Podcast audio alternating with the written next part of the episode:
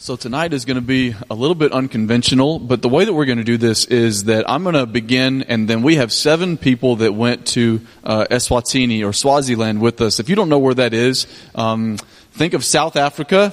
If you don't know where that is, it's in the southernmost part of Africa. Okay, it's pretty simple. Uh, if you don't know where Africa is, I'm sorry, I don't. I really don't know what else I can say. It's in the center of Earth. Like, like if you look at a flat, anyway. So anyway, we went to Africa. Eswatini is a very, very, very small nation uh, in Africa. Uh, cut out of South Africa. Can you stop it real quick? Go back to the first if you don't mind. Well, I'll get started in just a second. So uh, we're going to go through a PowerPoint slideshow that's got some photos and things, and I'm going to tell you guys what it was that we did. Um, but a couple of things that you have to understand about Eswatini or Swaziland. The reason I say the two names is because it was named Swaziland for a very long time, and it just recently had its name changed. Okay, and so they call it kind of both. Um, this country is unique because it is uh, the most AIDS and HIV prevalent country in the world. Uh, 27% of the population of the country has HIV or AIDS. And so, because of that, uh, they do really don't have much of a middle class or, or a middle aged class. Uh, a lot of small children, many, many, many small children. In fact, they told us uh, at their headquarters, Children's Hope Chest and Adventures in Missions, the organization that we partnered with, they told us that shortly, in just a couple of decades, they would likely have uh, an orphan epidemic in the country. Uh, I, I, mean, a massive, massive problem. Uh, life is precious and yet these children will be so plenty that they will not know what to do with them. Uh, the country is unique because it is the last monarchy in Africa, and so uh, the king of of, Af- of uh, Eswatini believes that the children there, the orphans there, should not be adopted out of the country because they're all family. And so it's a very unique dynamic to the, the society there. They're lovely, lovely people, and the children have an unbelievable joy written all over their faces, and you'll see that in just a moment. But it's a very sad problem because uh, it is quite frankly an epidemic of orphans in this country. And so our mission over there was to go and take the gospel and the love of Jesus to children that most of them don't have parents. Some of them are raised by their grandmothers. Uh, and some of them are the head of the household, despite being a teenager or even younger. Uh, and so it's, I mean, it's totally unfathomable uh, that these small, small children would walk so far to get to a care point where they're receiving some nutrients and, and some fellowship. So uh, this is uh, the, the PowerPoint that we have set up, and I'm going to just kind of walk through it and show you guys some of the things that we saw while we were there and explain some things just to kind of put a mental picture with the things that we experienced. Now, here's the disclaimer. Uh, each of us is going to talk and share some of our thoughts, but this is why um, we're, we're, anxious tonight. And I, am really not um, anxious whenever I, I, talk in front of people, and on Sunday mornings, I'm really not very anxious. But the reason why we're all anxious tonight is because uh, we kind of have a realization that no matter what we say, we're not going to be able to accurately depict our own feelings. You had to be there. And so we want you to do your very best to, to try to connect with us uh, in a way that, unfortunately, we're not going to be able to sufficiently uh, connect ourselves with you. But understand that without you, first of all, this trip would have been impossible. And it made a profound impact on each and every person that went. And our prayer, literally a year ago to now, has been that we would return and that that profound impact would not just be in Eswatini, and it would not just be with the seven that went, but that it would impact this body of believers and this area. Uh, God is an amazing God, isn't He? And so we believe that He can go and make a profound impact for His name's sake, for the gospel's sake, and for the sake of our Lord Jesus Christ. So let's look at the PowerPoint, right? Let's, you can go to the next slide, Leanne. Uh, this is in the airport in Atlanta, ready to head to Johannesburg. Um, it's just a picture of us in Atlanta. You can go to the go to the next one. Uh, we took 21 people. I will say that 21 people uh, made up from I think seven different churches. Although most of those were singles from some of those churches. Uh, we were the second largest group from a church. Most of them were from a church called Westwood, uh, which uh, is my home church from when I was uh, growing up. Westwood has been partnering with this care point called Tawani in in Eswatini for 10 years, and so we are sort of going and joining the effort that's been underway for quite some time. what you see in this picture is a Sunday visit to the cultural center Center, and we met our missionary host, and his name is Greg Mullins. The Mullins family has been in Eswatini for five years. Uh, that's their home. They have two uh, grown children. Uh, both of them are in college, and they kind of come stateside and then go back uh, pretty frequently. But uh, this cultural visit was just that. It was a cultural visit, and it was very strange to a lot of us. They have monkeys that run around like squirrels run around here, and as the uh, the people there would say, the monkeys monkeys are very naughty. Okay, uh, because if they see food, they'll just snatch it from you, and they don't really care what you have to say about it. So uh, anyway, the cultural experience is very unique. You can go to the next one, Miss Leanne. Uh, this is another part of that cultural experience. The the guy on the right over there playing the, the big drum, that's not what they look like, okay? This would be kind of like us going to a Civil War exhibit or something. Uh, this is their history, okay? They dress a lot like we dress. Uh, they're kind of, believe it or not, they're like us in a lot of ways. You can go to the next one. So this is the host home, uh, the missionary home that we stayed in. Um, when you think of a team going to Africa, you may think we slept, slept in huts and we had dirt floors everywhere. Uh, it was actually very nice uh, in a barbed area, very secure and very safe. Uh, our missionary host home was, we had two host homes that we lived in. Part of our team was in one, part of our team was in the other. This is the dining area, and you can kind of see through that glass door, uh, just kind of an outside patio area. This is where we would have our morning uh, briefings, what we would be doing the rest of the day, and then also after the day was over, we would have dinner and kind of debrief and just share some of the things that we felt like the Lord was teaching us that day. Uh, these were rooms where spiritual battle took place, and uh, really, really encouraging times and um, good conversations that were had there. You can go to the next one. Uh, this is the kitchen. Uh, the guy on the right over there, his name is Steve McAdams. He and his family, is, I think he has three daughters, maybe two daughters. They have lived in Eswatini for nine years. The two ladies on the left are locals. They're Swazi women, and they were our cooks and uh, took care of us in a lot of awesome ways. We ate some amazing food while we were there, and they gave us dessert every day. And I, my body didn't like that very much. It, it, wasn't good for me, but it is what it is. We loved it. Uh, and the other place on the left over there is kind of where we had our buffet style meals each time. You can go to the next one. So this was one of my favorite things that we did. Uh, Monday, so we arrived Saturday in Johannesburg. Sunday was the day that we did the culture event, and then Monday we sort of had something of a church service. Uh, it's really called a staff meeting, is what they called it, and we sang worship songs. Uh, some of them we could not understand, okay, but uh, and then I preached. Uh, they asked me to preach that morning, and so um, I, I, preached a, a message, a word that morning to these people. I think that there were. Do y'all remember how many people there were that morning? I want to say there were well over hundred people in that room. Uh, but there were, there's a lot of staff members, locals, uh, Swazi uh, locals that, that are part of this staff. Children's Hope Chest and Adventures Missions are the two organizations. And so these are the people that we would see throughout the week that would be shepherds and staff members and interpreters and uh, drivers, transportation experts, and um, just locals that were helping us with our mission. And so this gathering was really special. Uh, their music was beautiful. It was really, really something. Um, I'll tell you one funny story, I suppose. When we were beginning beginning our, our worship time, uh, it was about time for me to start preaching, and the, the four young girls that were up there singing, they didn't have instruments or anything, and they just kind of stood in front of the, the room, and they just led beautiful, beautiful, beautiful worship music, and everyone sang along with them. And so uh, it kind of came time where it was time to transition out of that, and so they uh, each of them took turns leading a song, and then after they were finished with the last song, they were singing, and I'm not going to sing, you're welcome, but they started to sing, and they kind of walked real slowly over and as they were still sing- singing, they took a seat, and they were still singing, and everybody was still singing, and they were still singing, and no one's up here. I'm sitting over here to the side, and I'm like, when when do I get the cue, right? When's the when's the music minister going to point and say, "All right, pastor, your turn"? That didn't happen, okay? And so they were just sitting there singing, and they started giving me awkward looks. They'd look over at me, singing at me, you know, and I'm like, this is really uncomfortable. They're still singing, looking at me, still singing. And I leaned over to the guy that had done the announcements who was sitting next to me and I just said, when am I supposed to go? And he leaned over in his African accent and he said, with a big smile, you can go now. and so I, I, got up and I, I felt so uncomfortable because I get up and I walk to the middle and they're still singing.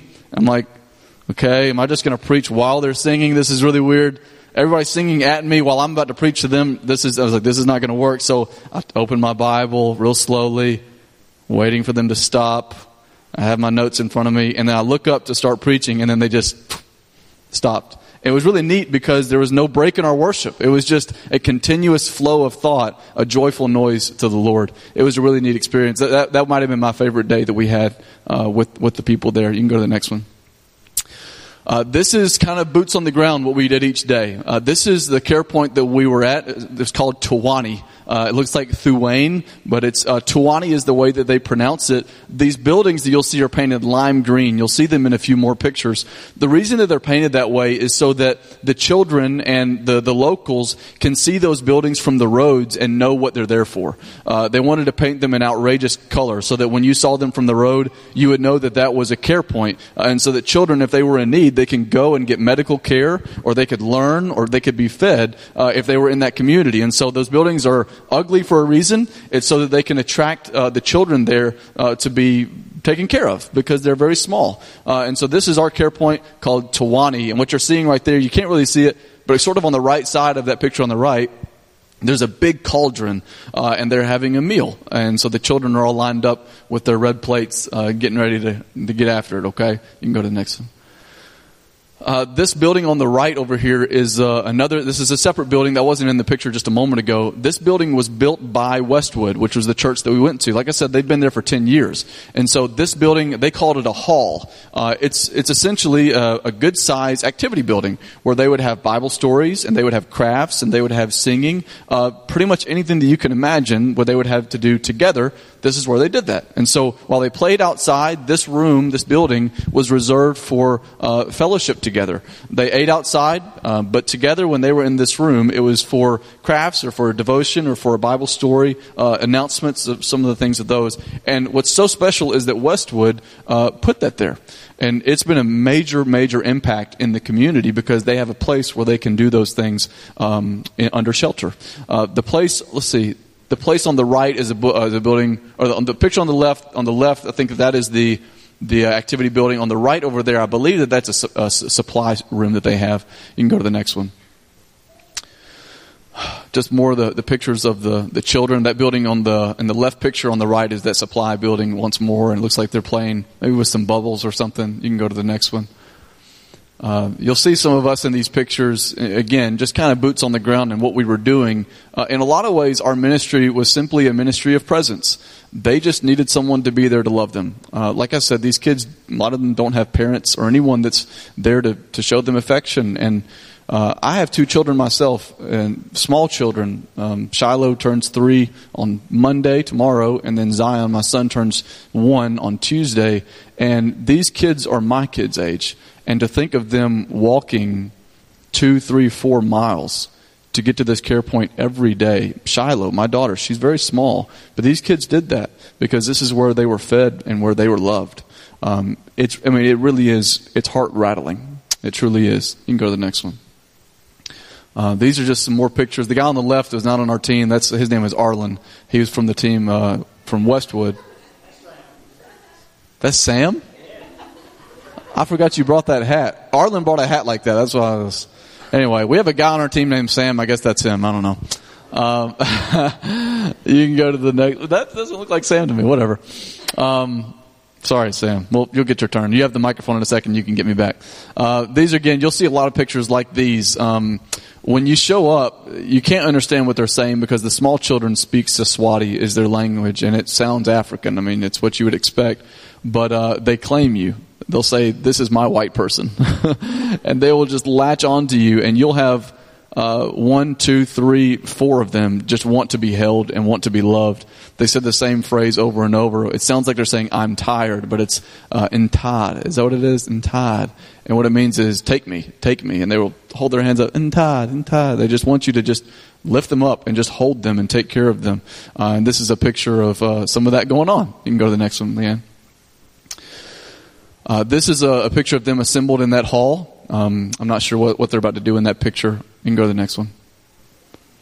Uh, more pictures uh, of them just being being cared for. You can go to the next one. Uh, over there on the right is more of an open area where they would a lot of times play games, uh, kick a soccer ball around, or, or, play with bubbles, or throw something around. You can go to the next one. I'll mention this, Colton. I'll, I will not steal your joy, but the chick on the left, little girl over there, she was just adorable, y'all. And her name is Faith. Uh, a lot of the times, the same way that we sometimes use names and, and we name our children things from other countries, uh, a lot of them have names, uh, uh English names. And so uh, they teach them English at a very young age. And so a lot of the parents will name their children English names. And uh, Faith was one of them. She, I mean, latched herself onto Colton. You guys would not have believed it. She was adorable, though. You can go to the next one. Uh, this is one of the crafts that they made, and you'll notice some of the things that are said on there: creation, sin. I think faith is on there, and uh, this is a, a, depiction of the gospel. Uh, one of the things that we wanted to be intentional about was teaching these children what it means to follow Jesus, especially the small ones. Uh, and while that's something that they're being taught regularly, uh, it's something that we can do in bringing crafts and supplies that they don't normally, uh, they're not able to get their hands on. You can go to the next one. Uh, looks like we're doing some dancing there. Libby, you got the dance moves. I think that's Libby. It could be somebody that I don't even know. I don't know. Apparently, I don't even know my team. You can go to the next one. Uh, more of the same. Just just caring for the kids. You see the craft in, in one of their hands there with Julie. You go to the next one. Uh, so this is a picture. I can't tell if that's maybe me on the left. I'm not really sure, but on the right, I know that that's Sam Riley. Sam is teaching there, and you notice the the young lady standing next to him on the left. Uh, she's an interpreter. Uh, her name has a click in it, and I don't want to butcher her name, but it sounds kind of like Nobile. And uh, Nobile is is translating for for Sam. Uh, Sam, what were you teaching that day? Prodigal son. Yeah. So Sam was teaching the story of the prodigal son, and the main theme of the week was teaching them that God is a forgiving God. Uh, some of these kids have, have some rough backgrounds, and they've seen some things, y'all. Uh, and so we wanted to teach them that God is a God of forgiveness. You can go to the next one. Uh, that's the same uh, Colton, apparently, or not Colton, but Sam with the, with the, with the hat again. Not Arlen. I'll say that again. That's Sam. Uh, and then Sam, or Colton doing the same thing on the left, teaching teaching devotional. You can go to the next one.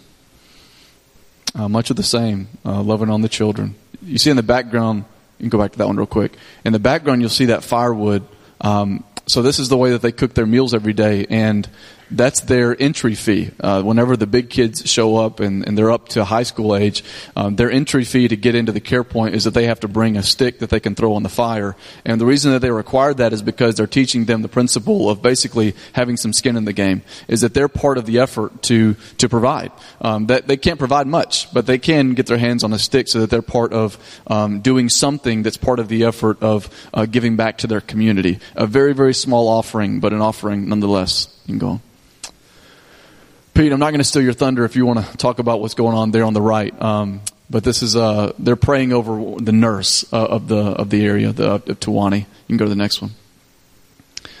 They were so obsessed with taking pictures, you guys. They were. They came up to me and I had my phone in my hand. They said, "Shoot me, shoot me," uh, and that means not what you think. It means to take a picture. Okay, so shoot me, shoot me, and then I take it. Okay, we can take a picture, and the next thing you know, you have eight or nine children that are all like, "Shoot me, shoot me." So that's what's going on there. The picture on the right, they're running after our bus as we're leaving one day.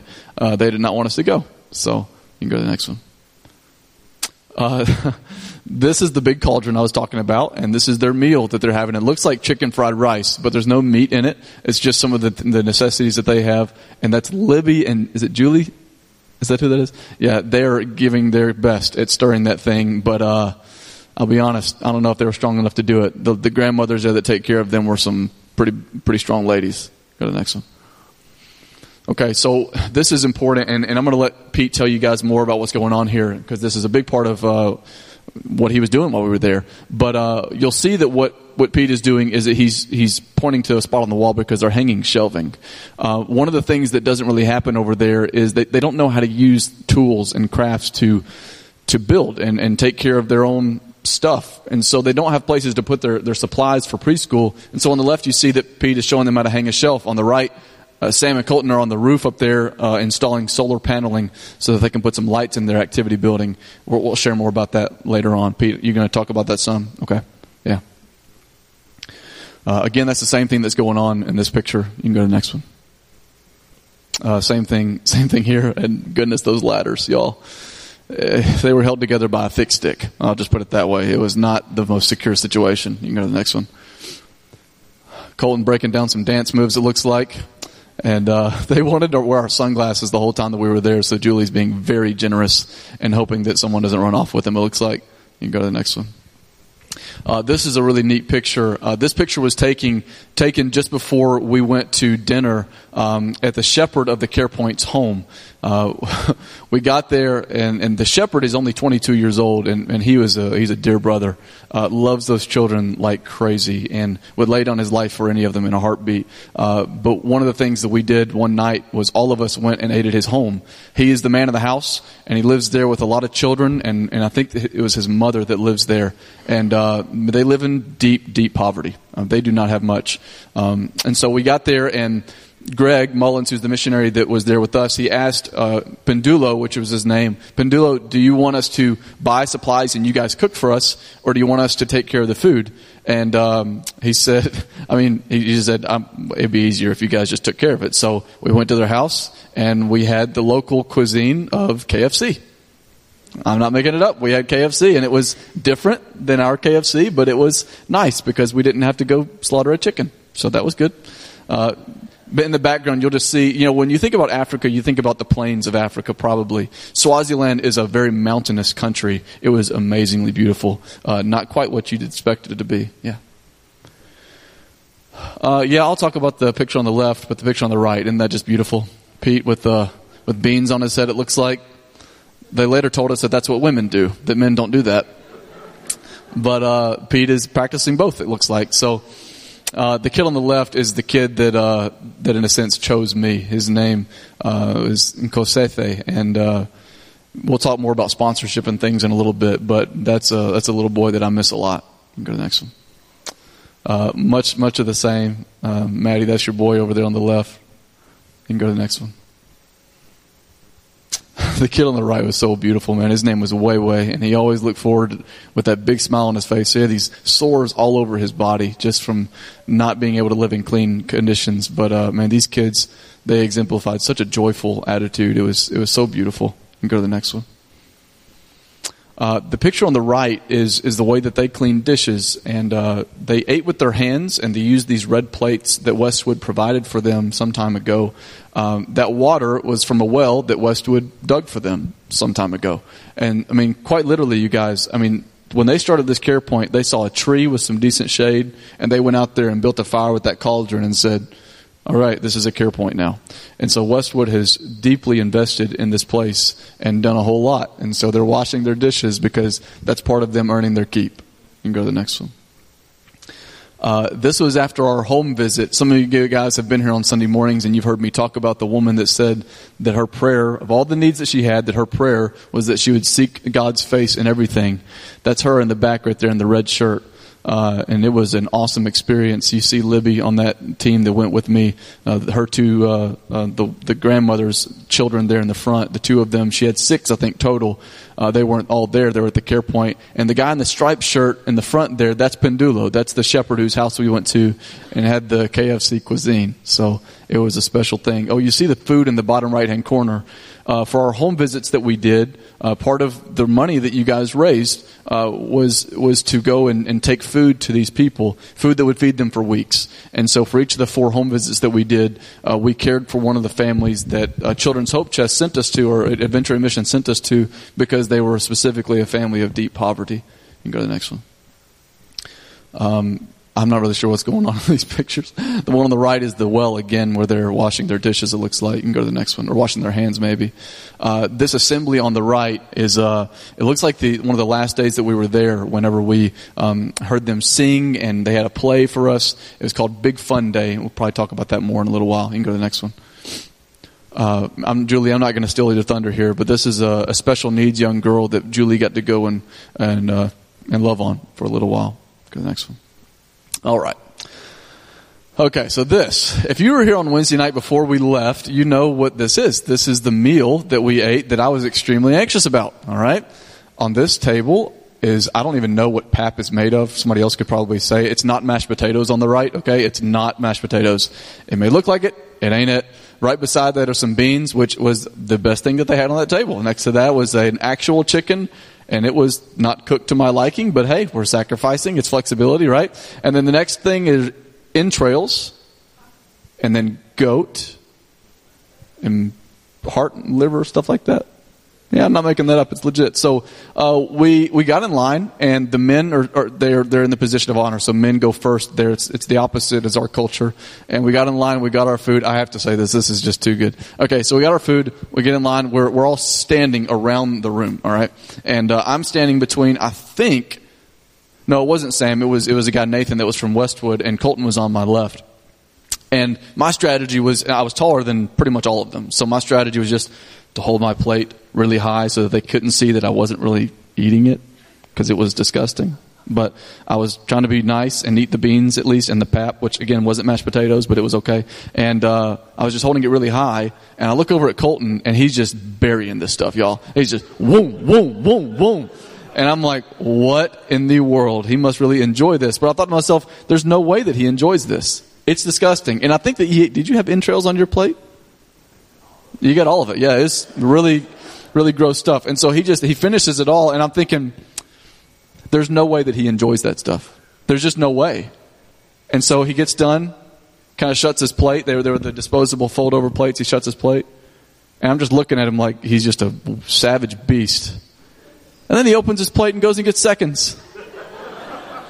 And I'm thinking, there's no way that he enjoys this, and yet he's getting seconds. And so the very, listen, Colton's a complex individual. The very little that I understand Colton, he comes back and I said, knowing the answer is no, I said, Colton, is it good? And he said, I knew this was going to come out of his mouth, but I said it anyway. Is it good? He said, no. I said, why did you get seconds? He says, because we're in Africa, man. That's that's true. I couldn't really argue with that. So anyway, that's my story from that moment, and it was something else. All right, uh, you can go to the next one, Leanne. Uh, these are just more of the pictures from our day. You can go to the next one. Um, more of the same. I'm trying to get through some of them. Okay, so this is Big Fun Day, and, and this was their Christmas. Okay, this was a big moment, a lot of fun, a lot of games, um, a lot of smiles, and, and beautiful, beautiful time. Uh, like I said, this was their Christmas. They got to eat meat, which most of them will only eat meat uh, once per year, and this was the day that they got to eat meat. It was it was special. It was really neat to be able to behold that. Um, pretty cool stuff. Go to the next one. Uh, this is another one of Big Fun Day. You can go to the next one. You can go to the next one again. Yeah, you can keep going. Uh, I think that this is more from Big Fun Day. Yeah, okay. Here, this is a this is a good one. Okay, so in the background, it looks like we're at the same care point. We're not. Uh, this is a, a, care point called Bulligani, and the, the church that sponsors this care point is in Louisville, Kentucky. Bulligani is uh, is sort of further along than the, the and then Tawani is the one that Westwood sponsors, and uh, they kind of have a few more uh, commodities, a playground, things like that. Uh, but the reason that we were there is because we went to church that morning, and it was a lot different than church here. Okay. Uh, but it was an awesome, awesome morning. I think this is probably my favorite photo of our of our team from the trip. In the background, you can see the mountains and the care point. Uh, but it was a special morning where we got to worship with our brothers and sisters in Christ that uh, don't talk like us, don't look like us, and yet we are brothers and sisters and, in, under the cross of Christ. So that was a pretty neat moment. You can go to the next one. So in this picture, uh, Pete is not preaching. Okay, uh, Pete was asked, or all of us were asked, for someone to give testimony and uh, basically just say what God's teaching you. And uh, Pete just boldly got up and said, "Here we go." And uh, I, I, think that they understood Pete's uh, words and his testimony. He had an interpreter there and was communicating those things, and it was proud pastor moment. I'll be honest with you guys. Uh, it was a neat way to see God using Pete on the trip to share his testimony and what God's doing in his life on the trip. You can go to the next one. Uh, and we went on a safari. Yeah, that's a that's an elephant. That's exactly what that is. And it was very close to us, and we saw a lot of neat things. On the left, kind of our dining area. This was the way that we sort of unwinded and um, just recovered from the trip and prepared for our, our journey home. You can go to the next one. Uh, and that's one that's one from the safari. Looks like just the sunset of Africa. Uh, yeah, and and this is uh, one of our group there at the national park. Uh, I think it was our, the morning that we were leaving, and so um, anyway, as it says there, thank you guys for for just everything. I hope that those photos are uh, an encouragement. We're going to try to loop them uh, for the rest of our time, um, but I want to just share a couple of things. I know I've been talking a while, and really I've been, already talked longer than I intended to, um, and I'm going to turn it over to our group here in a moment, but. Uh, first and foremost, as I kind of share some of the reflections in me, I've already sort of kind of done that. Uh, we just want to say, and I say this for everybody, although I know that they'll probably echo it too, a resounding thank you to our church family. Uh, there's no way that we could have done this without you. I've said it this morning that you guys were holding the rope back at home for us, and what an unbelievable encouragement it was that we were reading those letters each and every day. Um, I wish that I could just I don't know, sufficiently express my love and affection toward you guys um, that have sent us out. Uh, I can't do that, and, and you're just going to have to take my word for it that we are just so blessed by you guys for sending us. So thank you for all that you have done. Um, some of the things that God is doing at Tawani and in Eswatini, and I'm just going to talk about a few things uh, real briefly. Uh, as I mentioned, that Westwood, they found this care point and saw there's a tree. Let's just start this thing. Uh, and it's come a long way. I mean, as you saw, God's done a lot of things there. Ten years ago, there were children that did not know where their next meal was going to come from. Uh, they were fed every day in those pictures that you just saw, but it wasn't always like that. Ten years ago, they didn't know where their next meal was coming from. And so, ten, in ten years' time, there is not a child at that care point that goes hungry, you guys. I mean, it's amazing. There is no child there that goes hungry because God has shown His provision to these people. 60% of the kids there are supported by what they call special friends. Uh, they're, they're sponsored. And so 60% of the kids there are sponsored. And so they're able to do things like take care of them with food and uh, give them supplies, crafts, and things like that, and do special projects for them, like build a garden or build the activity building or dig a well. But right now, only 60% of those children are being sponsored. And so uh, we're going to talk some about that. And we have these cards that I'm going to put um, probably in the back today, but there's information on there about sponsoring children and being a special friend uh, to one of them. And so that's kind of unfolding still and what that looks like, but um, I think that the cost of that is $45 a month, and it goes to that care point, the one that you just looked at, the one that we were there uh, each of those days. Uh, it goes to caring for and meeting the needs of the children at that care point, okay? Uh, and so I'll probably mention something at the end of our time about that once more. But in Eswatini, they are learning the gospel, and the kids are learning to believe in Jesus, and they are believing in Jesus. And yet, while kids are starting to come to faith in Christ, there's also a desperate need for discipleship over there. The, the gospel that they most prominently subscribe to isn't the gospel of Christ, but it's the prosperity gospel. Uh, it's infiltrating their churches there, and it's, it's terribly sad, uh, because the missionaries, the Mullins family and the McAdams family that I mentioned a few moments ago, they don't get to hear good preaching because the churches over there, by and large, are being infiltrated by a false gospel. And so they're struggling uh, in Eswatini. And I want you guys to know that because that's a way that we can be praying for them and also know that there's still a need there, okay? To train and do devotions and care for the children over there. Uh, the people over there are lacking. I mean, you saw the, the, just the desolation and the poverty. It is radical. The poverty is radical. But God is continually reaching them with provision and care. As I said, one evidence is of, one evidence of that is that there is no child at Tawani that goes hungry. And I think that's a pretty cool thing we're celebrating. The ways that uh, I saw that the Lord was working specifically in my heart, and that's one of the things that I wanted our team to share, not just generally speaking some of the things that God is doing, but specifically in me, what are some of the ways that God was teaching me and instructing me?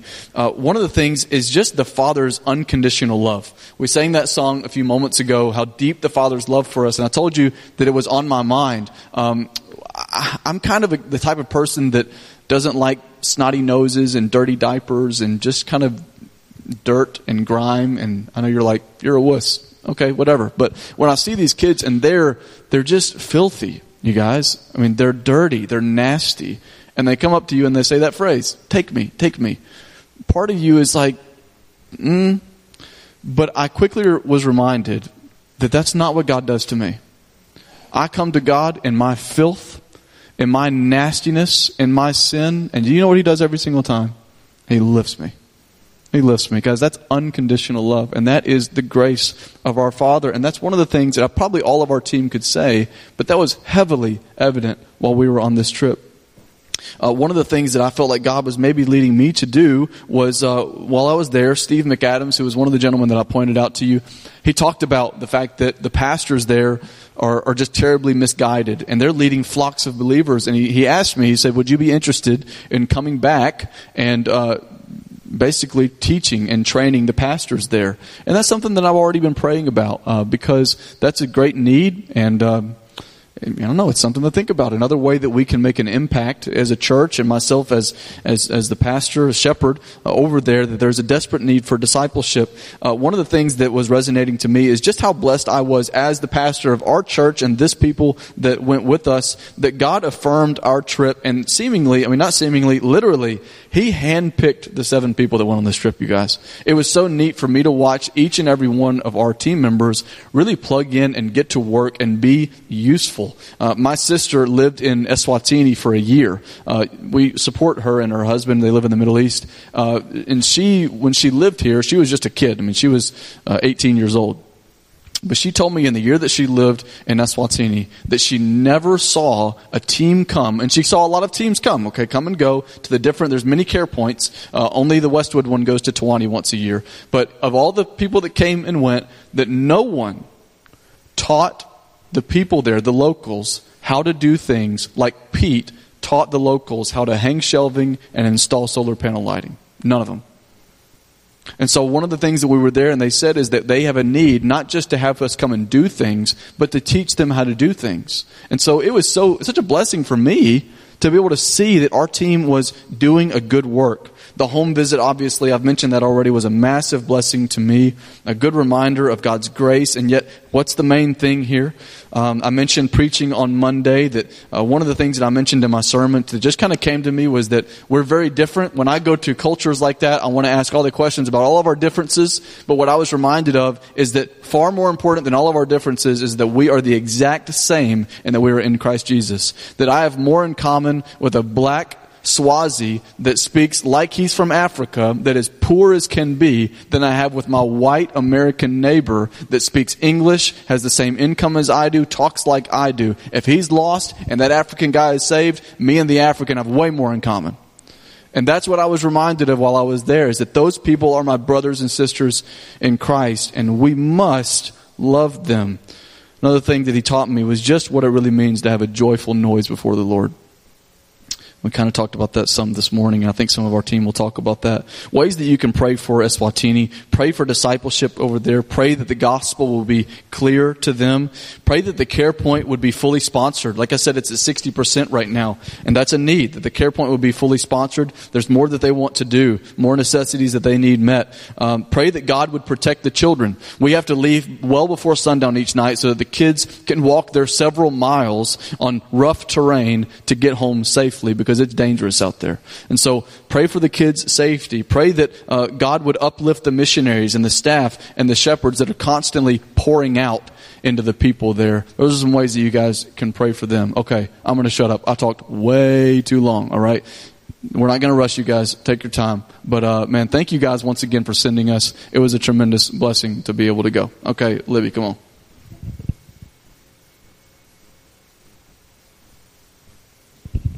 Hey y'all, sorry if my voice cracks. I'm like kind of terrified, but I'll try. And by the way, so Caleb, he exaggerated the food. It was good. Like the pop or pap, whatever you want to call it, it was good. Put some tomato gravy on that. It was good. Okay.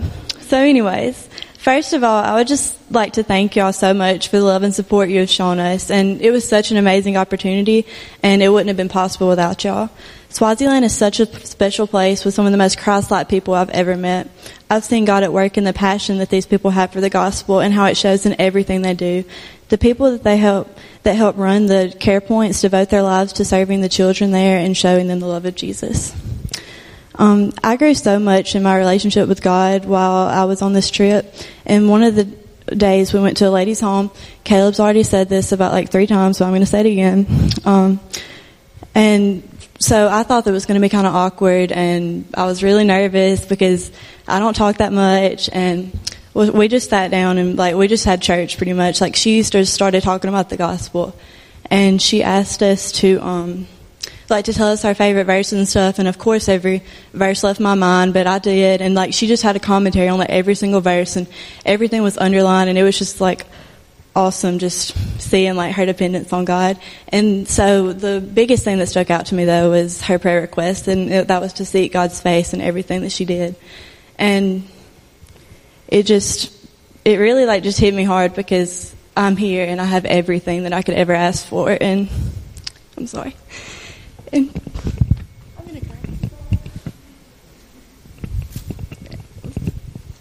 Okay. And she like I mean, she has nothing and she's so dependent on God and she's so content with what she has. And another way that I grew is in my boldness. And boldness, that was kind of like my New Year's revolution. I'm going to be bold and have courage and like just myself. And so each morning we had like the, the devotionals and um, a couple of the verses that stood out to me was Isaiah 147, I mean Psalm 147. Um, verses 10 and 11. And they say, His delight is not in the strength of the horse, nor his pleasure in the legs of a man, but the Lord takes pleasure in those who fear him and those who hope in his steadfast love. And it just kind of reminded me that I don't have to be the best at everything to serve God. I just have to serve him with a joyful heart. And it's okay to be out of my comfort zone because he's going to lead me so that I can make much of him. And this trip just really helped me to become more confident in my gifts because I am created in his, in his image and with intention of glorifying him. And another thing that I learned on this trip was how big God actually is. I've always said that He's a God without borders, but I could never completely understand that, I guess, until I went to Swaziland. And I saw this while we were worshiping with the people, and I couldn't always understand them, but my spirit did. And I could tell that they were praising the same God that I praise, and it was just an awesome experience. And I also saw how big God is through the different strengths and gifts that He has given our team. And just being able to see the different ways that they show God's love helped me to better understand that we're all created differently, but we're all created in the image of God. And that's so we can glorify every single aspect of Him. And so the people of Swaziland, they hold such a special place in my heart, and I pray for them all the time. And I would like for y'all to pray for this one little boy. Will you pull that up, please? Yeah, I think it's like 42, maybe. So you can't really tell in this picture, but his name was Liqua, and he got burned. I think it was like on the food, but anyway, so his face it just looked really bad. So if you just play, just pray for his healing and that he'll just keep that joy and that he'll one day that he'll um, follow God, and also just pray that the gospel will continue to be um, spread throughout Swaziland in its fullness, and that all the people will continue to have joy and just be content in um, what the Lord has done in their lives. Thank you.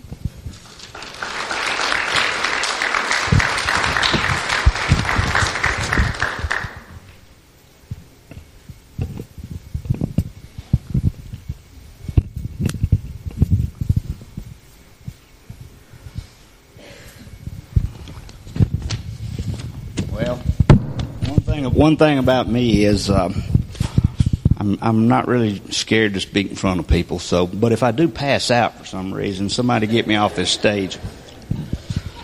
Um, uh, the first thing I want to say is is is definitely thanks to our church. Thanks for the prayers. Uh, I don't think you realize how much prayers work until, or I didn't until we got there, because uh, God works in His own time, but He reveals to His children when He's at work.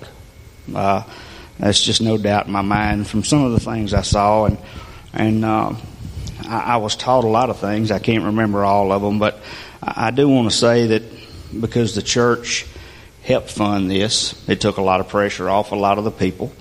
Um, there was many things that happened in the background that we we probably won't cover all of them. But, you know, thank you. You know, and uh, it was money well spent because it was for God's glory. That's that's the reason we were there. Um, as I was sitting down, uh, of course, Sam he's been practicing getting up here more than me, but he was kind of surprised that I actually made notes, so I can't hardly read them, but I'm going to do my best.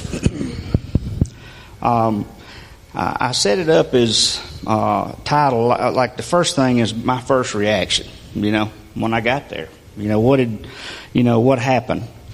Um, you know, we went to the cultural village, uh, and of course that was a lot to help us understand their culture because you don't want to go somewhere like that and and uh, and offend the people. You know, I mean, you know they still, you know, polygamy is polygamy is prevalent over there. Uh, that, that's still a lot of those kind of things that go on, but and uh, you don't talk about the king in public. You know, I mean, that's just the truth. You know, it's uh, it's just the way things are. So you have to be careful. It is a third world country, um, but I, I really didn't have a major fear because you know I know where my assurance lies. I didn't have a major fear. Now there was always, you know, you want to be aware of your surroundings because you never know in this day and age. But uh, there really wasn't. I didn't fight any kind of fear. Um, but you know, one of the things at the cultural village we found out about kind of the way things go in the families. And one of the things that stood out to me is that the grandmothers, uh, a lot of them, or they call them go-go's, I, you know, is what they call them. They basically, they hold a very high place in the family. You know, like, you know, like some of us, we build all beside each other here, you know, uh, we, we stay together. But uh, I found out that the, the, the go-go's are very well respected and pretty much from anything I saw, when they said told the kids something, I mean they got on them, they disciplined them, you know. Uh, but they had a very high standing in the in the in the society that they have, you know, and that was pretty interesting to me. Uh, we love our grandmothers here too, so you know. But these women right here are tough. They really are. Even their sons and whatnot. One of the one of the things that they told us about is their son. Basically, I, I think it was more like stays with the grandmother before marriage or or right after marriage or whatever because she's giving him instructions. You know, uh, that was pretty interesting. Uh, but over there, there's still a lot of, uh, you know, they have like medicine men. Uh, I believe there's voodoo. You know, there are still a lot of things that go on there that are uh, that penetrate these children. You know, and if you don't tell them the truth, they don't know. And if you don't go, God's going to spread His word but we can be more efficient uh, ourselves and just do what we're supposed to do. Um, they have a very hard life. Uh, I, I expected what I saw wasn't a super surprise because you know I like history. I, I watch a lot of things on TV, but when you see the the vast numbers of mud and sticks that these people get under a lot of times, I mean there is a lot of block block stuff, but you'll see they may have eight or ten blocks sitting on a, just a place that they've taken and cleaned the dirt off. And as they are able to come up with some blocks somehow, they'll lay a few more. I mean, there's places there you can see that's no telling how long since they worked on it, but they have nothing, you know. So, you know, we come home, we go in the house. If the air conditioner's not working, we complain. I, I do too. You know, I love AC, but you know, these people are they're hard. They have a hard life, but they still have a, these children still have a smile on their face. You know, that really amazed me, you know, because sometimes, you know, we don't, we're not happy about things, and I'm just as bad as anybody. But these kids always had a smile on their face. They did. Um, uh, preparing for uh, for the visit, uh, I prayed. This is what I prayed. Uh, I prayed that I wouldn't be apprehensive about encountering the people. Uh, I prayed that I wouldn't show in any kind of way that that I was scared to touch them or uh, apprehensive in any kind of way because I didn't want them to get the idea that that I was better than they were. And and believe it or not, which if you watch any news, you know, Americans can have a name in other countries, and a lot of it's just misunderstanding. It's just what they hear. Uh, but as Christians, there shouldn't be that problem. You know, we shouldn't cause there to be that problem. Uh, but we're all we all still fight sin. So, but and the and the Lord he, he he took that away from me. I didn't have an issue the first day I went out there, and, and I'm probably not the most loving person in the world. Uh, uh, I do love I love children, um, but I went out there and the first thing I did was go to these go-go's because that was one of the first things you did. It was a respect thing. You went and you went, you, you spoke to them before you did anything, you know. And, uh, then I went and started playing with the kids. You know, I, I did. I picked them up because they do. They'll throw their hands up and, and you know, they're this tall. And, uh, uh, they just throw their hands up. They want you to pick them up, you know. So you walk around till your back gets to hurting, and then you walk around some more. And you may have two or three hanging off of you. Um, and to get a break, I'd either find a soccer ball or a frisbee or something just to, to do something different. You know, I mean, just because it was, it was not, it wasn't a vacation. it was work. It was work. Um, trying to love is a sinner uh, still having sin that you fight is hard. It wears on you mentally. Um, you wouldn't think it's hard to love, but when you get out of your comfort zone and, and you pick a child up, there's, there's no telling what they may have. But I didn't worry about that. Or, God didn't allow me to worry about that. And I'm thankful. You know, He, he answered that prayer. Um, but each day as we would go to the village, we'd come back, we'd have a debriefing after supper. You know, if you were lucky, you got a shower before supper. If not, it was probably 11 o'clock before you got maybe got a chance to go to sleep. And uh, so it was it was very wearing on us as we went through. But but our first night, um, uh, our leaders they they asked a question. They said, "What did God amaze you with today, being the first day? You know, what did you see God doing?" And um, and I felt kind of bad because I really didn't you know, I didn't have a an immediate answer. You know, everybody kind of had their answer and, and, and, told what they had to say. And uh, the more I thought about it, uh, I realized that when I had prayed the other things I was praying about, you know, I expected God to do big things because uh, out of faith, I know God is going to do big things. So I wasn't really surprised I was amazed at, at a lot of things, but I knew God was going to work, you know, because He's in control. And uh, and and it just it kind of really floored me. The more I thought about it, I was like, you know, I felt that guilt, but but I shouldn't have been guilty. As Christians, we we expect God to do these big things that we can't do because He does it through us, you know, and uh, He can use anybody He wants to to do it. I'm an example. Trust me. Um, and, and I also want to say, brother, brother Caleb, he had a, uh, he spent a lot of time. We all got, most of us got sick in some kind of way. I had a cold from Wednesday until the time I got back, so that just added to our, you know, being worn out, you know, and, and trying to keep an, uh, a loving attitude when you're sick. Everyone knows how that works, but but uh, God took care of us. We were all able to, uh, uh, you know, keep keep Satan off of us. Uh, he kept him away. We were able to go and love him when we didn't feel like it. You know, and, and that's like I say, it was very tiring. Um, and I'm just, you know, I'm thankful that uh, God was able to use somebody like me. You know, because I'm not worthy, uh, but because of Jesus, I am. You know. I, I am worthy and I can do things that the Lord needs to be. He can use me to do things, whatever He wants me to do. Um, but, you know, seeing myself before I went, grabbing these children I've never seen before, picking them up, loving on them, swinging them around. Of course, Brother Caleb thought I was going to sling one of them against a tree. I was in total control.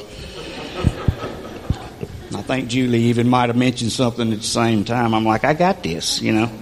I've heard this before. Um, but it was, they were just, they were longing for love. Uh, you know, you can minister just by loving someone. You don't have to tell them anything. Just show them that you care, that you love them.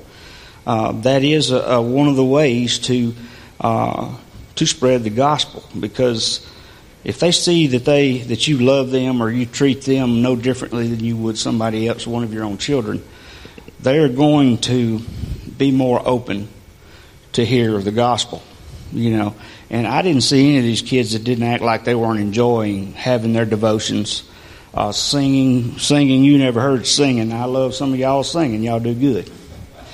But honestly, they have some heavenly voices. I'm serious. They have nothing else uh, but yet they sing with a voice that's just heavenly. You know, I mean, the, the Spirit moved many times for me, um, and I was real thankful for that. Um, uh, one of my biggest highlight times was there was a picture here where me and two other ladies were standing with the, the nurse, um, and we were praying over. We, you know, we laid our hands on her and. Uh, that particular day, actually, we had went to um, Manzini uh, and we were trying to find electrical store to find parts to to put these lights up that, that Brother Caleb was talking about. And this, and this, you know, God gives me abilities. That's the only reason these kind of things happen. It was, I didn't do anything special myself. I don't feel like God allowed me to be able to do what I did. And the other guys that helped me, Sam and Colton, they got up on that hot roof because uh, I really didn't need to be going up to the top of that ladder because we did. The original ladder we had had a stick that we put on the side of it, and we wrapped rope, wire, and everything else we could around this ladder and climbed up at 12, 14 feet in the air. And I mean, it wasn't it wasn't very good. Not that I was sacrificing their life for mine or anything, but I figured they could probably jump and land on their feet.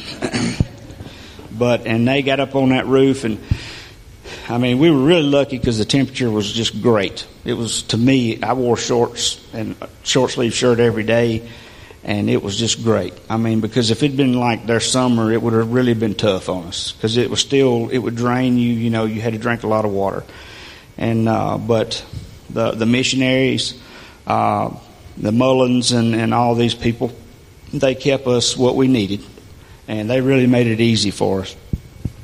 But on these lights. Uh, me and uh, uh, one of my friend, new friends, Arlen, him and his family are in Okinawa, him and his wife and daughter. And, uh, you know, they're over there spreading the gospel. He had been before, I think, to this care point. Uh, and he brought his daughter, young daughter, with him, and they came to go with us. And uh, Arlen is a, is a, he's a very good man. He's a godly man. Um, but we hit it off pretty good because he's an, actually an engineer, I think, with the Corps of Engineers. But you know, I, we were sitting around and they had already put, uh, they've had conduit ran in this building that you were looking at, the big one. But it was going to be twenty five hundred more dollars to try to get wire into it, and getting something done in Africa is not like getting it done here. It, it don't happen that way. I mean, it's you know, it's hard to find an electrician where we were at. You know, I'm sure it's it, it, it's it takes a long time to get somebody even lined up to do it. But we just happened to see that there was a lot of solar panels, of course, that you know you'd see driving down the road, and we figured out that you know they had these solar panel kits with lights that had a like a NiCad battery that that it even had a place to charge cell phones on it. You know, like if you know, because some of these people they do have cell phones. The Go Go's, I think some of them did but they don't have electricity. You know, so um, most of them don't have power to their homes. So we were able, because the church helped us with the, the funds um, uh, and, and helped us to get there. You know, the Lord luckily had allowed uh, our family to, to have some money to be able to try and go. We were able to use that to buy these light kits me and Arlen, he supplied and helped pay for them, and plus we spent time putting them up. We weren't planning to do that, but we don't need to plan when God's the one doing the planning. You know, He He made that happen. It's nothing that I done great. Uh, I did what I had to do at work every day. I'm thankful I know how to do it, and you know, part of the thing was, is like Brother Caleb said, these these guys didn't even know what a wall anchor was. They they don't know anything about. They don't have fathers. You know, most of them there is no men. Like they said, I mean, they don't see middle aged men, which I'm maybe a little over middle aged now, but uh, they don't see them. So who teaches them what? You know, it's a forty something percent unemployment rate. These people don't have jobs, and they don't go down to the uh, uh, to town to a certain place and just gets things because the government helps to assist them. You know, this is a monarchy. I mean, the king does what he wants to do, and, and they may try to help in ways, but it's not much. And uh, what they do, they they either get through donations or they do by scrounging around doing what they have to do to survive. That's the truth. But to shorten, you know, some of this up and go back to this, talking to this nurse um, she's been working with them for a while. Uh, she made a comment that her son uh, asked her here not long ago, "Why do you do this?" Because she doesn't make a lot of money, I know. Um, uh, why do you do this? And you know, after talking to her, and um, I just I told her because she was, you know, you could tell she was kind of burdened. And these other two ladies I was with, I kind of butted into conversation like I normally do. Uh, but you know, we were asking her what, you know, did, could we pray for her, or you know, what were what's going on?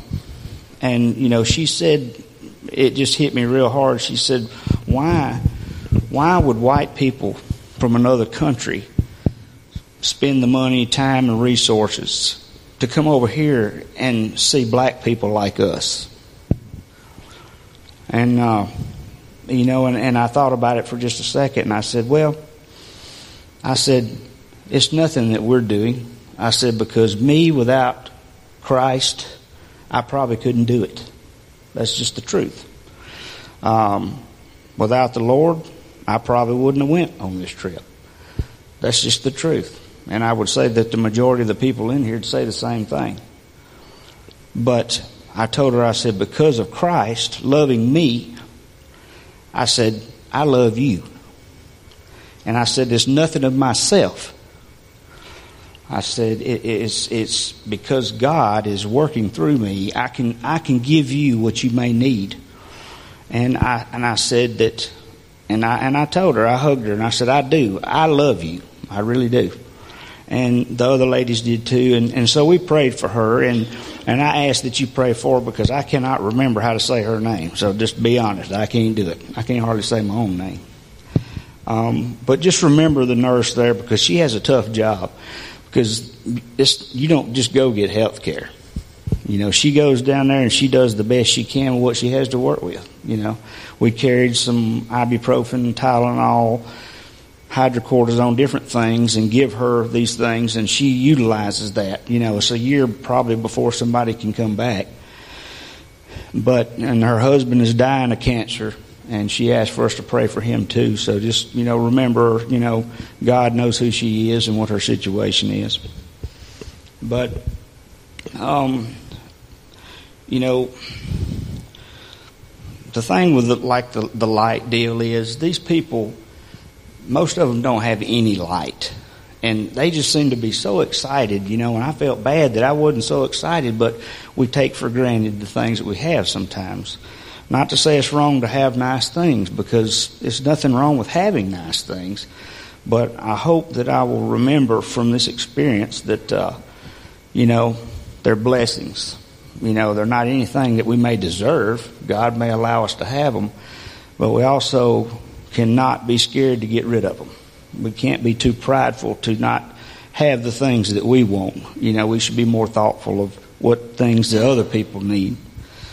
Um, and the last thing I'm really going to mention is this worship service. And uh, me and Brother Caleb were talking about it. Was it's totally different. Most everybody in here would have been uncomfortable because I was uncomfortable a little bit initially myself. You know, mainly because I didn't know what was going to transpire.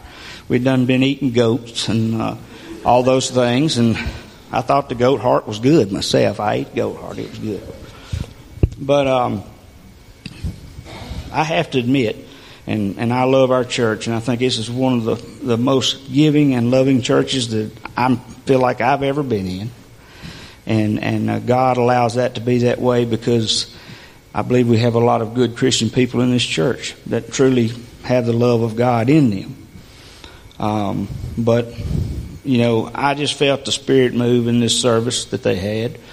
Um, you know, it was it was you know it was unreal, and I'm thankful to have that experience because the Holy Spirit was there. The Holy Spirit was moving, and you know one of the things is when they start the service and they start singing, you know, I mean they don't have instruments, you know they sing from their heart, you know, and and you know when he got up, uh, one of the shepherds that was at this care point uh, he wasn't the one that actually brought the message, but he, he stepped up and asked for someone to give a testimony or a testament. I remember him saying that, and everybody was kind of looking around, like not saying nobody else would have done it, but we weren't. I wasn't expecting that. I didn't know that was going to come up, but I just felt led to let those people know the same thing as I did that nurse, and, and as we did that nurse is that uh, we're here because we love you. We're not here uh, in any kind of way to disrespect you that you understand that because our color is different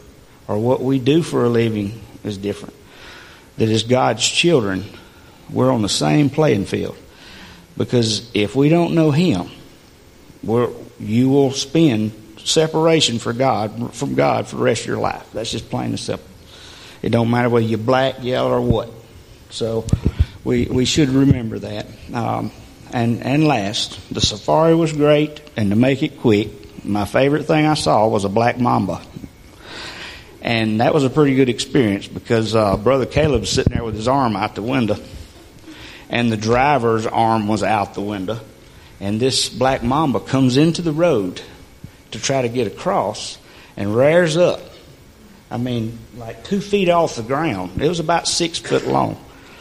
And I like to watch about snakes and stuff, so I know you got about 15 minutes if he bites you, so we'd have never made it back. and when the driver realized what it was, I remember his reaction was, I don't like the mamba. but it, it, was, that was, I mean, we saw all kind of animals and it was beautiful. It was just very beautiful. It was very relaxing for that, before that flight back. And, and if it wasn't for the church and the prayers, uh, it wouldn't have been anything like it was. And, and I thank you and I love you and uh, we appreciate y'all allowing us to represent our church and go. Um, and, and lastly, I was thinking about a verse, you know, you always try to come up with some kind of verse to express, you know, what you feel, whatnot. And of course, it was the last thing. It was this morning. Actually, our Sunday school lesson, Brother Jason, we was having Sunday school, and that's what I wasn't ignoring you. That's why I was over there jotting things down because it was hitting me. But uh, Paul was he was uh, he was telling this to Timothy. Uh, it's in Second Timothy chapter one, verses six through eight, and he said, uh, "Therefore I remind you to rekindle the gift of God that is in you through the laying on of my hands. For God has not given us a spirit of fear." But one of power, love, and sound judgment. So don't be ashamed of the testimony about our Lord or of me, his prisoner. Instead, share in suffering for the gospel, relying on the power of God. Thank you.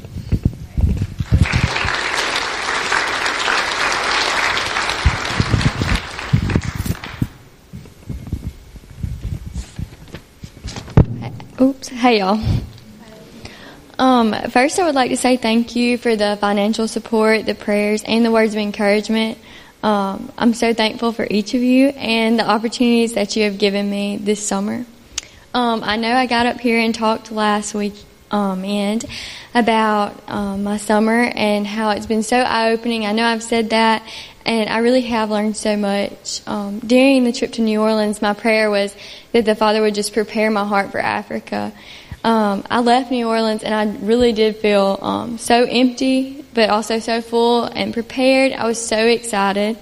Unlike Mr. Pete, I was very nervous. I'm a scaredy cat though. Um, but the first morning in Swaziland, um, we got to go to a staff meeting. I think Caleb mentioned it. Um, we got to worship with the shepherds and the staff that worked at each of the care points the missionaries and their families and other mission teams that were there to serve with us. Um, this was just so overwhelming. We saw such a clear picture of heaven. It really is um, indescribable. There was people from all over the world. There was different races and so many different languages, and we were all praising the Father together. It was something that was so eye opening, and it was just it really is indescribable. I would encourage like each of you to go just to see that part. Um, the love that was shown there was so amazing. Um, each day, the kids ran to us and said, Take me, take me, with their little hands up. And it was just the sweetest experience. It was such a reminder of the Father's unconditional love for us. It was so great to see each person from our group um, love and serve so well. Um, each person brought um, a special gift to the team, and I'm so thankful that I was able um, to be a part and serve alongside each of them. It was such a sweet time with them. Um, each day, the kids they just wanted to be held, like as you can see in the pictures. Um, they really didn't like it though if another kid like tried to uh, hold your hand or sit in, in, your lap like with them. They hated that. Like they would fight. not really, but they would like push and shove, and like one kid actually bit somebody. but every day I saw this, and I would look around and see this all throughout the care point um, that they literally fought for my attention. Um, I just started to think about the things that compete for my attention. I was so convicted, like just like these kids fought um, for my attention. The father fights for my attention, and he fights. It's just so sad that he has to fight for my attention. Um, I get so focused on myself and school and my future and so many other things that I'm sorry that I lose focus on the most important things. Um, right now, I'm just striving to regain my focus. Sorry, guys. And seek the Father in everything I do. Just like that lady said, um, getting this opportunity really was life changing. I learned so much. Um, I think we all did. I saw the Father's love and faithfulness in so many ways. Um, I got to see a clear picture of heaven. Um, and I got to see firsthand what it means to be truly dependent, um, truly content, and truly joyful no matter the situation. Um, I cannot begin to describe what we got to be a part of or how thankful I am for each one of you for sending us. Um, so thank you again for the role that you played, and thank you for always encouraging me and loving me so well. Um, lastly, I would ask you to continue to pray for the people of Swaziland. Um, please pray for um, the Tawani Care Point and the leadership there and the shepherds and the go-go's. Please also pray for the Mullins. They're the missionaries that we stayed with. Um, they work to train um, the shepherds and they work to help like raise up leaders at these care points. Um, also, I would love if each one of you prayed about how our church or your family could personally be involved in Tawani. Um, if that looks like just through prayer or like financial support, uh, Uh, please be praying for that. Thank you.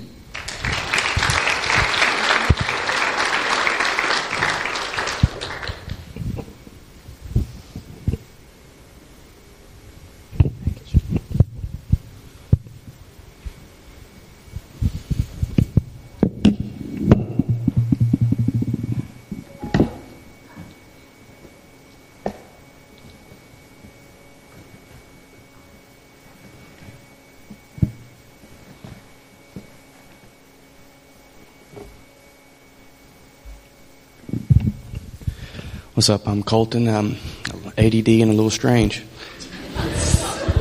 I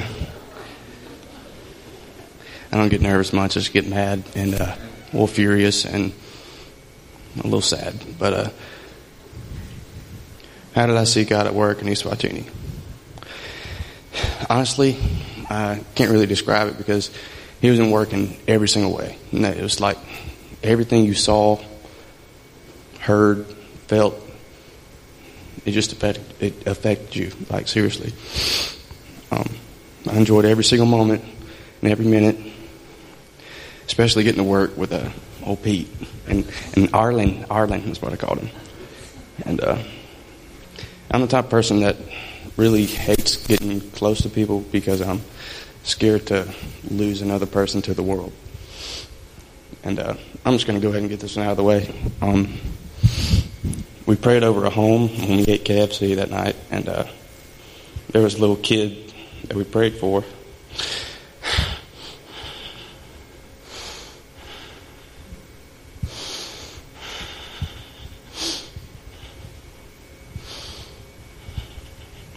He didn't sleep like me. He uh, he seen things and he heard things like me.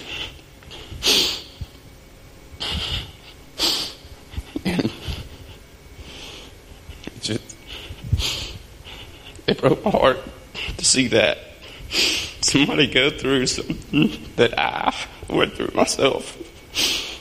And I still struggle with it every day. I have memories of these voices and these feelings and just everything just pounding me, just pounding me, pounding me.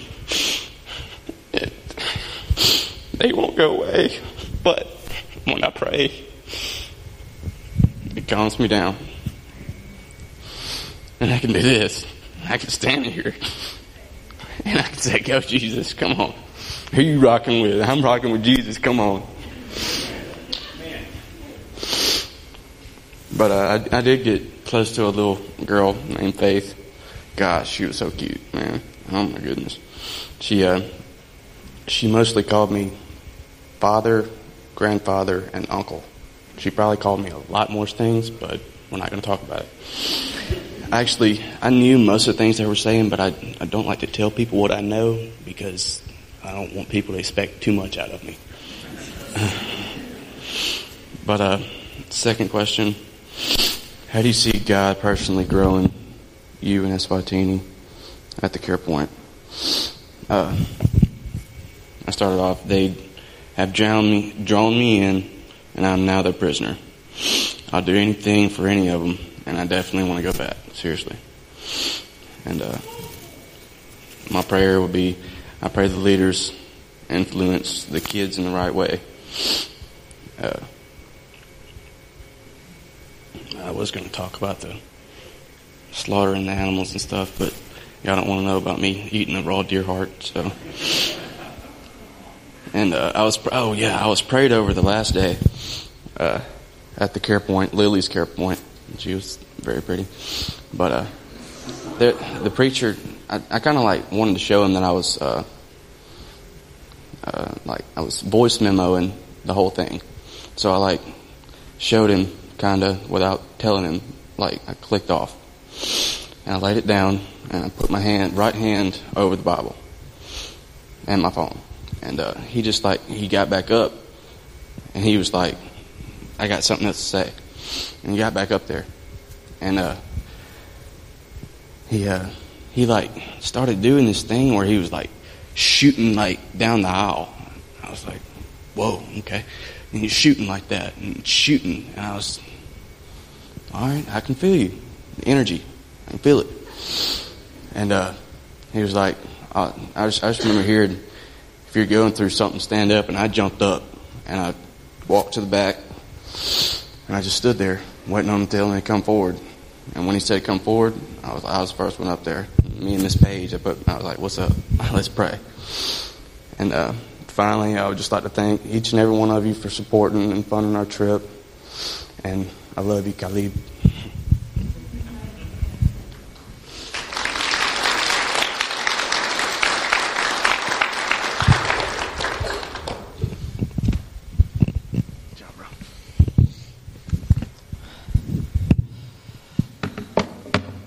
That's hard to follow up.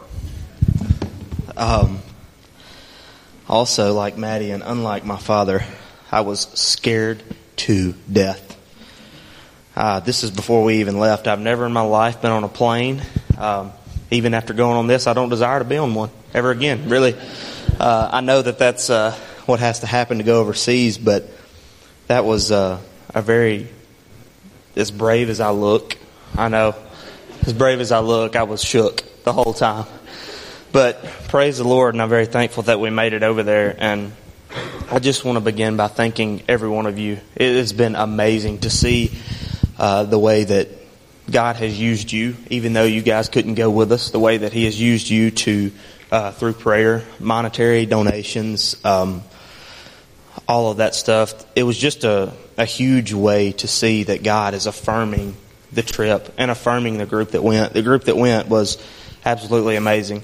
Um, these are people that I do life with every single day. Maddie, Livy, and Colton are three of my best friends. My mom and my dad and my pastor that I spend so much time with, and someone that mentors me and and is so crucial in my walk with the Lord. It couldn't have been a better. It couldn't have been a better group that went, and just some of the ways that we saw that God was at work in Eswatini and specifically at this care point was we came in on something, on a work that is being continued. So really it was kind of easy for us because uh, Westwood had already spent a few years, many years really, there. And it was cool to see how when we were there, these people, you could already tell that they were being discipled.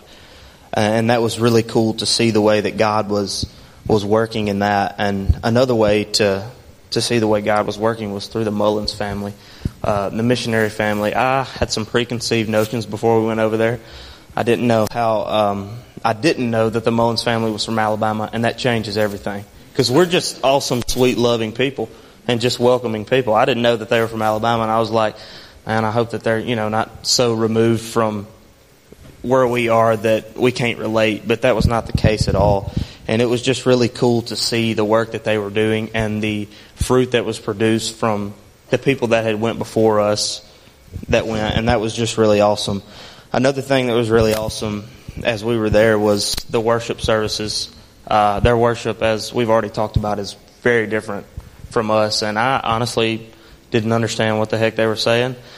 But as you just sit back and you listen, you know that they are proclaiming God's word, and you know that they are making much of His name and just worshiping Him. And I just sat there and was very overwhelmed and emotional, even to the point where it was just like, man, I know that God is above us, and He's just smiling. He's just like, man, He is just taking all this in, right? Because that's our purpose here is to glorify Him, and He was being glorified, and I feel that God was glorified through our trip, and in so many more ways than that. But that was just one specific way that um, that I really enjoyed, and another thing that I really enjoyed was uh, I, I love the kids, and I love to love on kids, um, but I got um, the opportunity to be really close with uh. He was the shepherd of this place, and um, when we were there, we would have time. Really, most of the day we was playing with these kids, and we were playing soccer. And these kids are absolutely ridiculous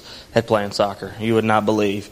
And just a couple Americans, specifically me and Colton, they were we were just a joke, but it was fun because we were in their world. We were doing what they love to do, and um, Quindulo being the shepherd comes with that comes a lot of responsibility.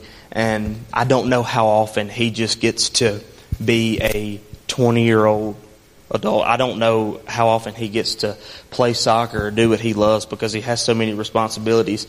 And uh, he came out there uh, one day and played with us, and the joy on his face and how much he was having fun and laughing that blessed my heart because their life isn't like ours. We seek entertainment in so many ways and have the opportunity to be entertained in more ways than they could ever imagine. And for them, it's playing soccer. And it was really cool to uh, see him just enjoy that and have a good time. And, and more than anyone else, I miss him. And it's not a matter of if, but when. Uh, when I get the opportunity to go back, I can't wait to I can't wait to see him and just learn from him and and be used to maybe disciple him and also for him to disciple me. Uh, some ways that I saw that God was working personally uh, in my life was just the fact that I don't know. I'm. It's so hard, and it's it's very easy for me and all of us with the situation that we're given. We uh, um, we seek to control things. We seek to be uh, the one that's in control over all things. And it started off on the flight. Uh, I don't know how to fly a plane.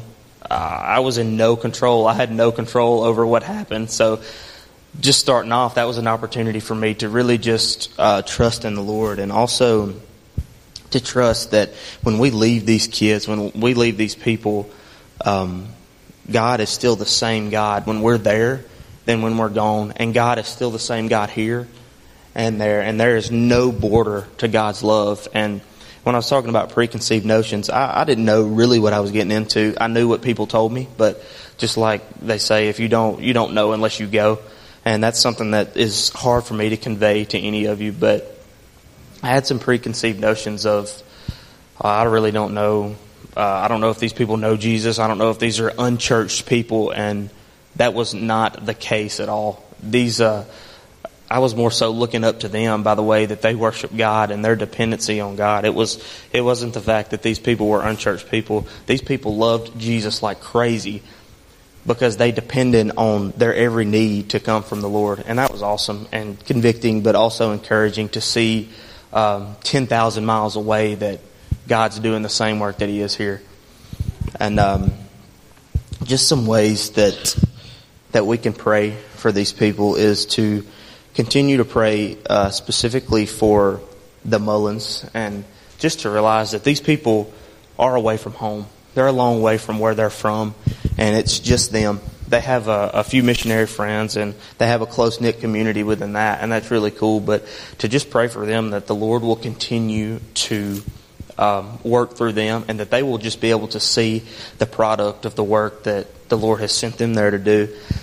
Um, also, for uh, the people and specifically the the shepherds and the the go go's, that they will uh, not lose sight of the goal set forth ahead and to to just understand that every single bit of it is for God's glory. And uh, a verse that uh, I want to share with you is Psalms 146, uh, verses one and two. I read this last Sunday as a uh, as the call to worship, and this is a, a, verse that stuck out to me. We studied these passages. Uh, Caleb's mom, Paige, she done a uh, a devotion. She wrote up a devotion for us to do every morning, and this stuck out to me. It says, "Praise the Lord, praise the Lord, O my soul. I will praise the Lord as long as I live. I will sing praises to my God while I have my being." And that is something that was really pressed upon my heart. Um, is to just praise God in every single aspect and as I'm alive here on this side of eternity, that's what I'm commanded to do. And that's what each of us are commanded to do. And again, I want to thank you so much for being such an amazing church, a church that I love so much and honestly cannot express how thankful I am for each and, each and every one of you. I love you so much. Thank you.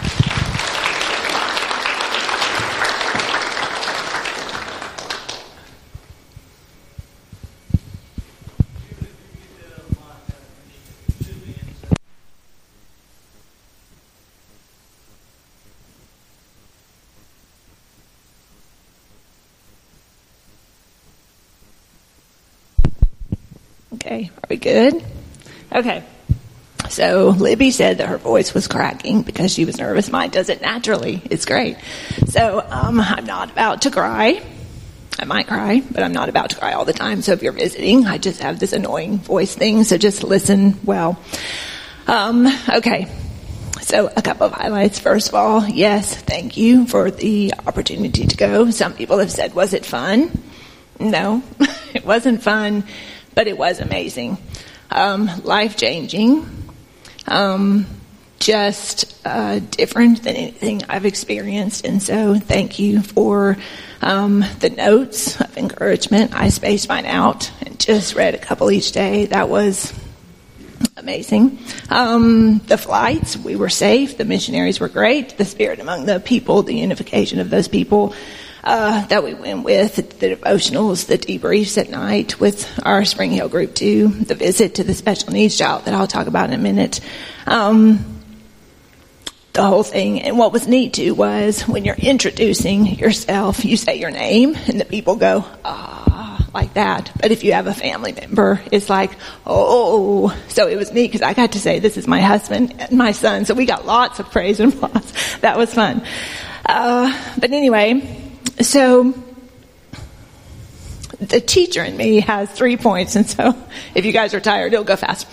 But um, I really did pray about this and felt like this is what I was supposed to share.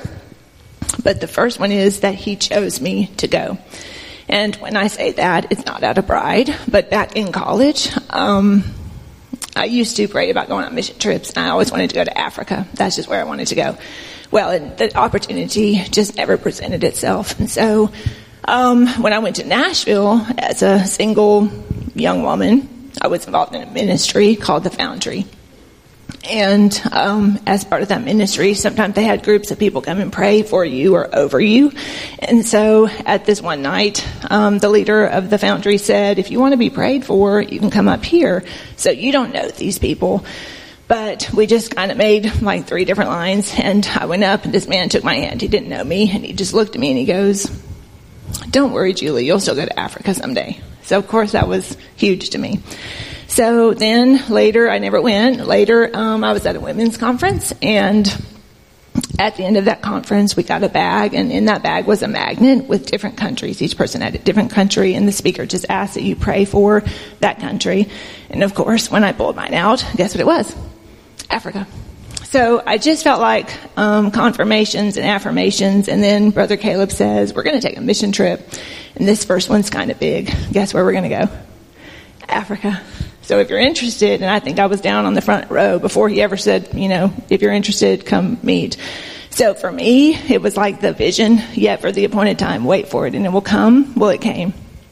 And so I'm so thankful to a church family who um, supported that and allowed us to go, uh, much less with my husband and one of our kids. So, um, but the encouragement to you all is that the Lord has chosen all of us. He didn't just choose me. And in Isaiah 6 8, it says, um, I heard the voice of the Lord saying, Whom shall I send and who will go for me? Then I said, Here am I, send me.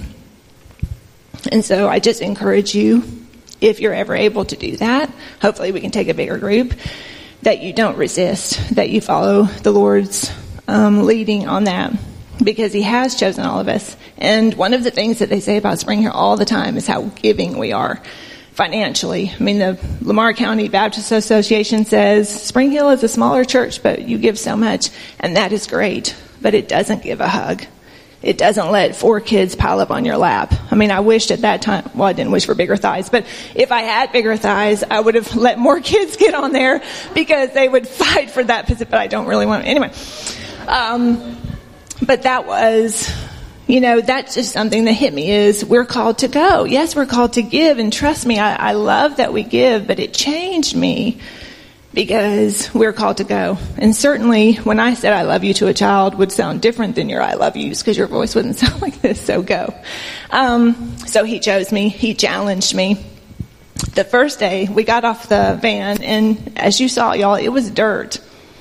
Okay, so we didn't really know what to experience or what to expect. Um, as Sam said, he had some preconceived notions, but they didn't tell us that much of what to expect. And so I get off in teacher form, you know. So I sit in the dirt, and two or three kids pile on, and I'm like, "Let's build a tower out of rocks." Because I'm like, "What do we?" So I take rocks and I start building. I promise y'all, they look at me like I was insane. So much less the, you know, communication barrier and my voice. But they're like, and I went, yeah, let's not build rocks. I mean, it was like that part on Elf where he's like, yeah, let's just shake this out. Anyway. So, um, but I held them and God just began to challenge me.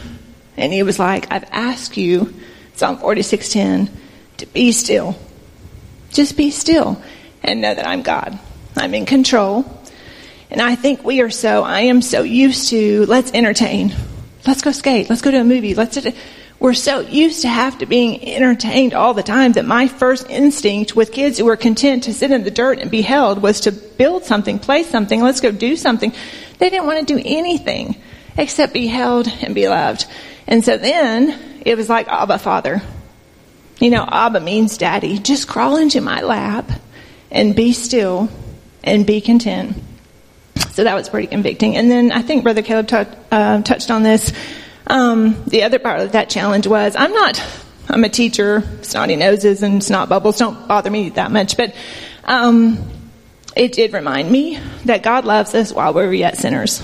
You know, those kids, they didn't have to be cleaned up for me to love on them. It was my natural instinct to go wrap my arms around them, hold them tight, and, you know, they ate with the same hands that they, nobody's talked about the long drop. That's the only thing I don't miss. That was disgusting. Um, but they would go to the long drop and then come back and eat their lunch with their hands. And then you would hold them. And my favorite was the day that I picked up a little girl and after she was on my lap, one of the other people that were there goes, oh yeah, she doesn't have underwear. Okay. You know, what are you gonna, what, you don't set them down, you just love them anyway, because it doesn't matter. Um, and that's how we come to Christ. We don't get cleaned up first. He loves us right where we are. While we were yet sinners, He died for us. So, that challenged me. So he chose me. He chose y'all. He challenged me. Um, and then he changed me. And this is probably where I get emotional. But um, as Caleb said, or as it talked about, we each got to go to a home visit. Each day held a little bit something different, which was great. Um, in my home visit, the family met us outside, and it was the father, the mother, and three children.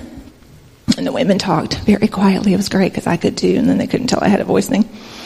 But um, so they met us outside, and they began sharing. Of course, we had an interpreter, and so the father shared that he had just lost his job, And then he was so excited he went in and got his certificate of like plumbing or something. And he was like, so if you know of anybody, of course we're like, you know, we don't know. okay, you know. And so, but he was so tickled to go get that and show that to us. It was a very big deal.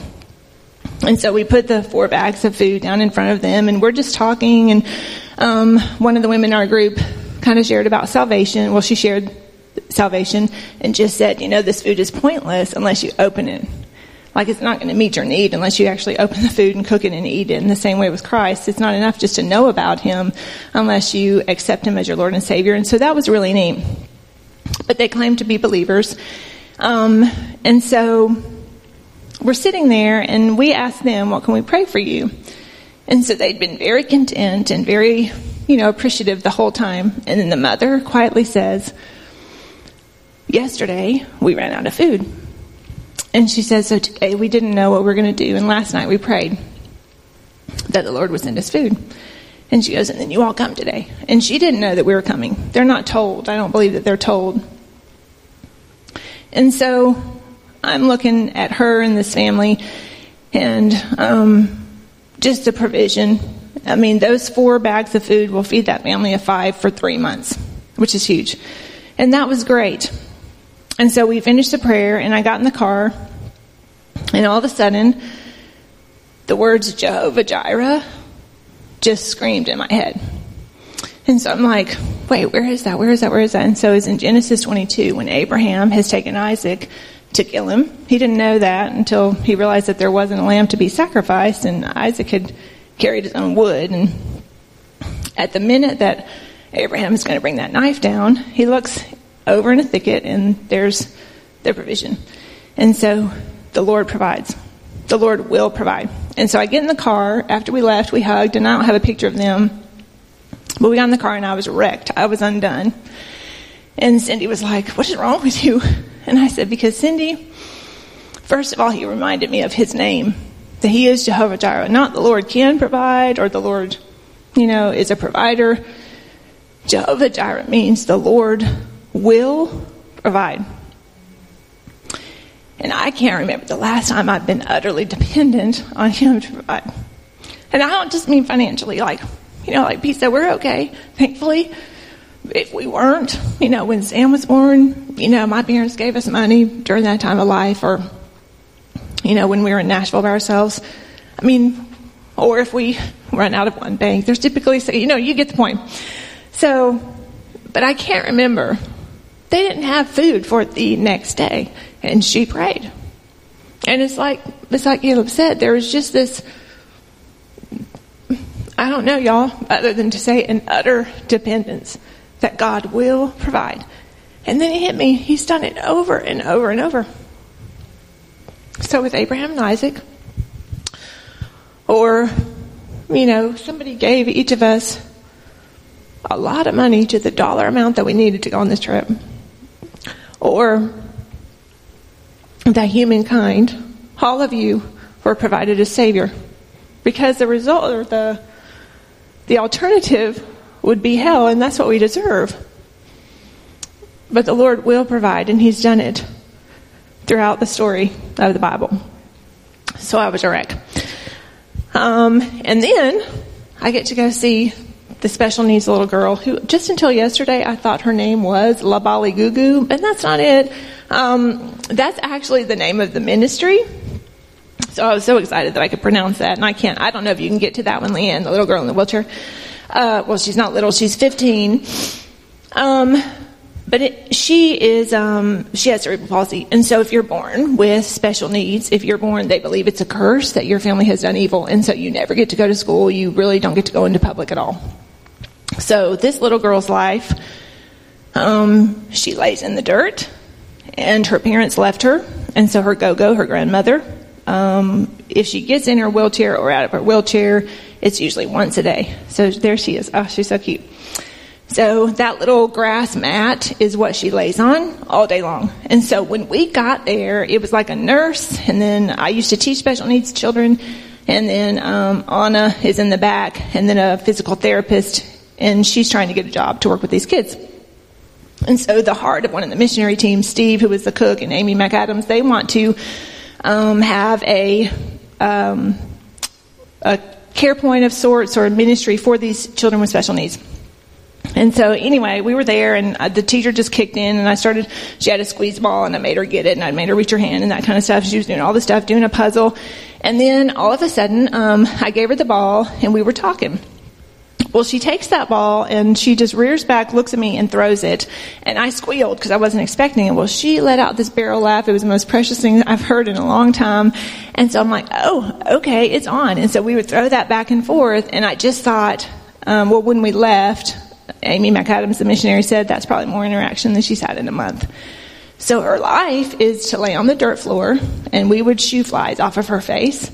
Um, and the grandmother is by herself raising a 15 year old child with special needs and, um, you know, who uses chucks. I mean, she has to change her.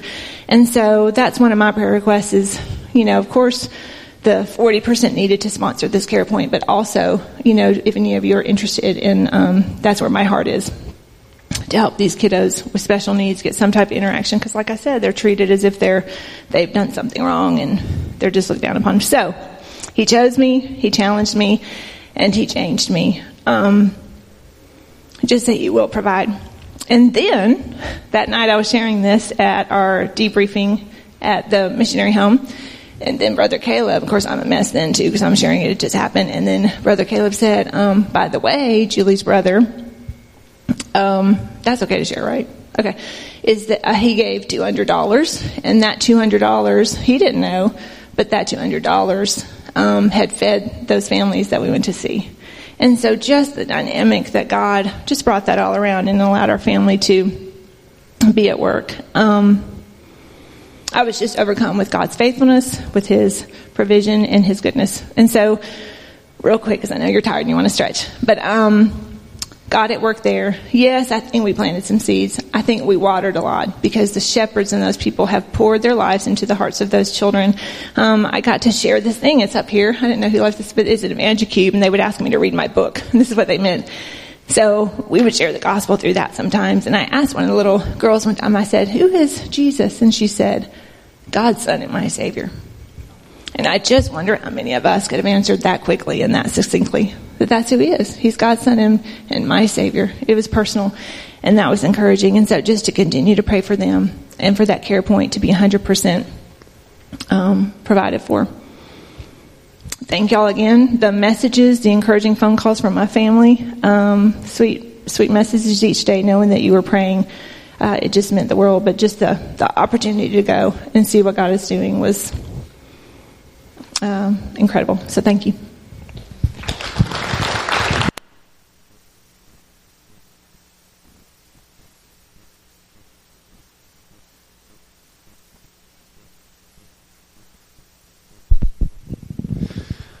Well, y'all, uh, I know you're exhausted. I know you're tired, and uh, thank you for sticking it out. It went longer than expected, and I, have always told myself because I, I, grew up with pastors and preachers that would apologize if the service went long, if they preached a long time. I promised myself on day one that I would never, ever, ever apologize for a time of worship going long. So that's unfortunate for you. but um, I pray that tonight has been, though long and winding, that it has been very rewarding. Um, we've poured our hearts out. And as I said at the beginning, there's no way that we could sufficiently communicate what's going on in our hearts, but we hope that it's been done okay. Uh, thank you guys again. I'm going to leave you with this. Uh, I bought this at the marketplace there, and I can't tell, I don't know if you can see what's going on here, but this is a sculpture that they built. Um, one of the ladies built there in Eswatini, and it's a sort of an abstract sculpture of a, a parent figure bending down and picking up a child. And uh, I'm gonna I keep this in my office just as a reminder of the ministry that we were doing there, but that really this is a portrait of a much greater love, and that's the love that God has for those kids, for you, for this church, and for our world. All right, let's pray and be dismissed. Father, thank you for your grace. We know that you've been worshipped tonight. We love you. We thank you for this evening. It's in Jesus' name we pray. Amen. Hey, sorry, one more thing. These cards up here, if you're interested in what sponsorship looks like, there's a little flyer up here. I'm going to put them on this table, okay? If you want one, you can come grab one. They're limited in supply, so um, hopefully only semi serious inquiries, okay? But these are going to be right down here. You guys are dismissed. Thank you.